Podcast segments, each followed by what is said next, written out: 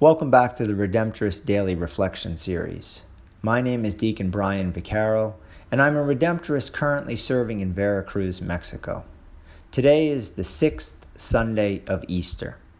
Let us begin in the name of the Father, and of the Son, and of the Holy Spirit. Amen.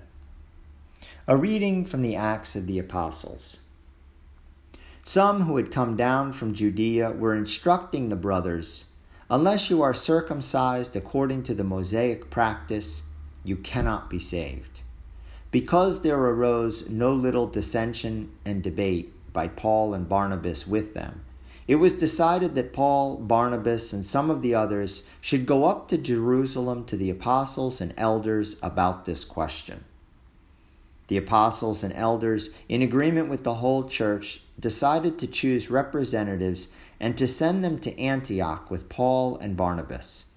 The ones chosen were Judas, who was called Barsabbas, and Silas, leaders among the brothers. This is the letter delivered by them.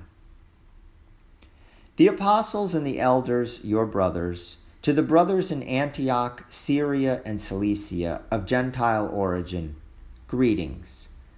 Since we have heard that some of our number who went out without any mandate from us have upset you with their teachings and disturbed your peace of mind, we have with one accord decided to choose representatives and to send them to you along with our beloved Barnabas and Paul, who have dedicated their lives to the name of our Lord Jesus Christ.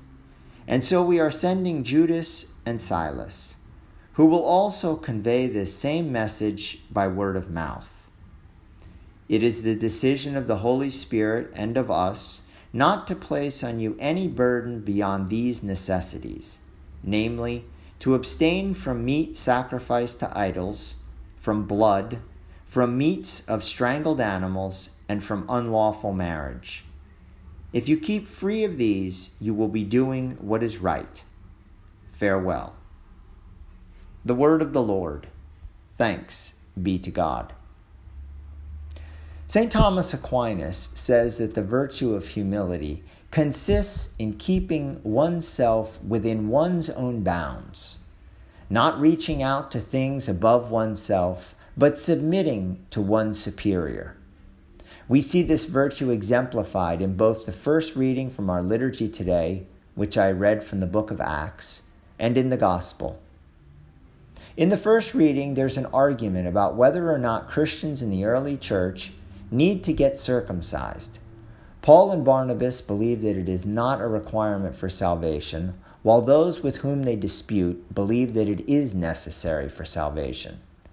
While both sides feel very strongly about their position, both sides are humble enough to take the dispute to the apostles and elders of the church for guidance. The apostles and elders do not make the decision by themselves, but with inspiration from God. Once a decision is reached that circumcision is not required, both sides comply with the decision. Acts does not say anything about those who felt circumcision was necessary for salvation, going off and doing their own thing or rejecting the decision that was made. They humbly submit to the decision and comply with it. In the gospel from today's liturgy, Jesus makes two statements that illustrate his humility. The first is, Yet the word you hear is not mine, but that of the Father who sent me. And the second is, For the Father is greater than I. In his humility, Jesus defers to his Father and recognizes the Father's greatness. Throughout his ministry, Jesus doesn't just do his own thing. He humbly obeys his Father and always does the Father's will. We too are called to be humble people, people who do the things that we're called to do in a humble way, but who also recognize those that have legitimate power or authority over us and to humbly comply with their wishes, assuming they're not asking us to sin. Those with legitimate power or authority over us include God, law enforcement officials, religious superiors for those in a religious community, our supervisor at work, or our teachers if we're students. This can be very hard to do in our culture today because the culture in the United States often preaches a message of individuality and independence. We often hear things like, do your own thing, be your own person, and don't let others tell you what to do. We can often be tempted to reject legitimate authority, especially when the person or entity wants us to do something we don't want to do or that we disagree with. In times like these, our loving God is there to help us. We can pray to God and ask for help in overcoming the temptation to disobey our legitimate superior. We can also ask God to help us by giving us the strength to humbly do whatever we have been asked to do. An example of true humility the, is the Redemptorist priest, Blessed Kaspar Stanggassinger. He joined the Redemptorists because he wanted to be a missionary, but his superiors sent him to work in the formation of Redemptorist students. Instead of disobeying and doing what he wanted, he humbly submitted to the will of God and to the will of his religious superiors and went about his task of working with the Redemptorist students. His humility in complying with the will of God and with the will of his superiors resulted not only in his growth in sanctity, but in the formation of many holy Redemptorists.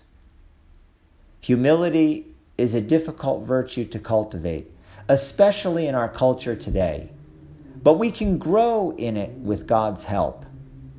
Let us take some time today to assess our humility. And if we find that it is a virtue in which we are lacking, let us ask God to give us the assistance we need to grow in this virtue and to become models of it, like St. Paul, St. Barnabas, and Blessed Kaspar Stanggassinger. May God bless each one of you. In the name of the Father, and of the Son, and of the Holy Spirit, amen.